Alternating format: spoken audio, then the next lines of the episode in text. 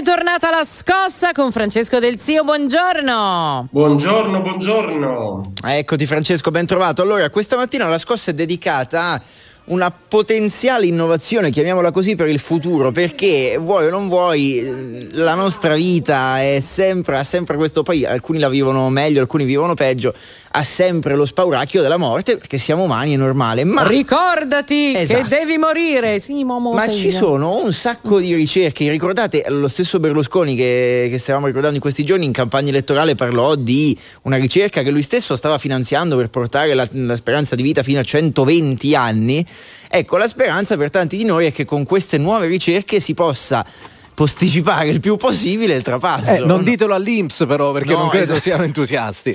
Raccontaci.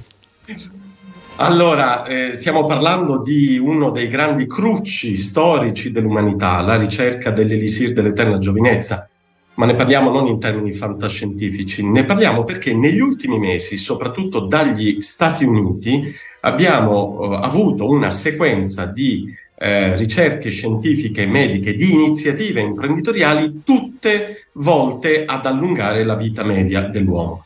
Eh, le eh, ricerche ci dicono che attualmente l'età biologica rispetto alla quale si possono forzare i limiti umani oscilla tra i 120 e i 150 anni. Quindi il primissimo obiettivo di queste ricerche è allungare l'età media dell'uomo che oggi oscilla intorno agli 85 anni fino almeno ai 120.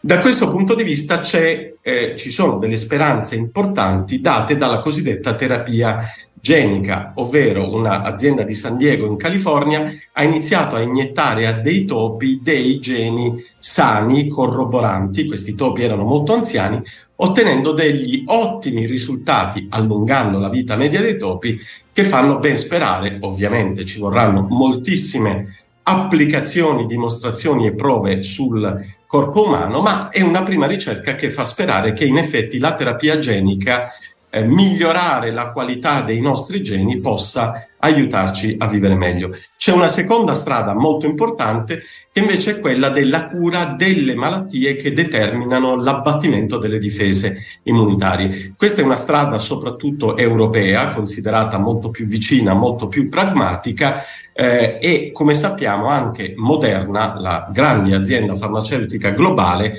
eh, ha lanciato l'idea, perché ancora il prodotto non c'è, di poter curare con dei vaccini e anche in chiave preventiva le grandi malattie del secolo scorso e dell'attuale secolo, come per esempio il cancro. Se si riuscisse ad agire su queste malattie che a un certo punto della nostra esistenza ci privano di qualsiasi difesa, ecco, probabilmente riusciremo nei prossimi anni ad allungare la nostra vita media. Ecco Francesco, lo accennavi, è il mondo imprenditoriale che sta muovendo questi passi, perché quello diciamo statale, governativo, per il momento un po' latita forse in questo ambito. Sì, ma è normale, eh, lasciami dire che sia così, nel senso che la ricerca contro l'invecchiamento e quindi per l'allungamento della vita media, se vogliamo, per l'elisir dell'eterna giovinezza, è anche potenzialmente un business, un business straordinario, perché chi di noi non vorrebbe poi comprare un prodotto che gli garantisce l'allungamento della vita media, poi lo chiederemo a Barbara naturalmente.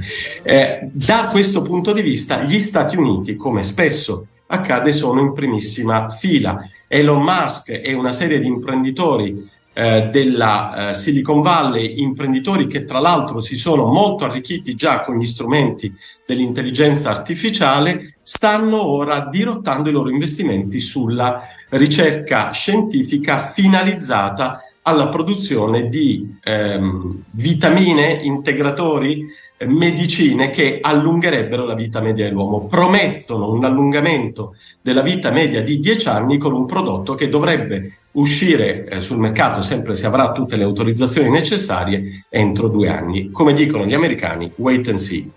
Guarda Francesco, il Barbara Pensiero. Allora, innanzitutto, appena ho visto l'argomento, la scommessa di ricerca antietà, pensavo che avremmo parlato di creme, sai, quelle al siero di vipera, la bava di lumaca, così. Invece no, e la cosa era molto più seria. Il secondo commento è stato: certo. Ma scusa, la vita è sofferenza perché dobbiamo prolungare, fino a 150 anni l'età delle tartarughe? Perché in, in Nemo c'è una tartaruga, ma quanti anni hai? 150 anni e sono ancora un ragazzino.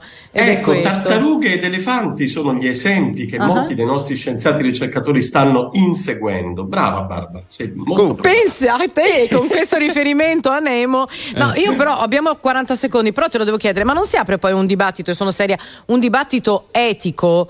Anche perché poi se queste cose possono permettersele solo i ricchi, eh, sono private e giochiamo un pochino a fare Dio, eh, non si apre appunto questo dibattito?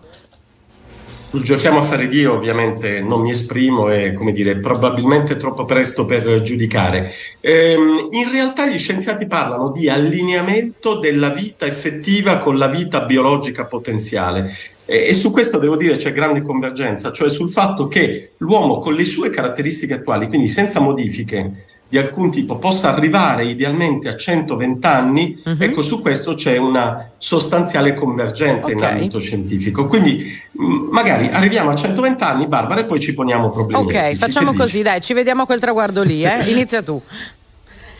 Grazie a Francesco Del Zio, la scossa torna la prossima settimana, buon lavoro. E buona scossa a tutti, ciao!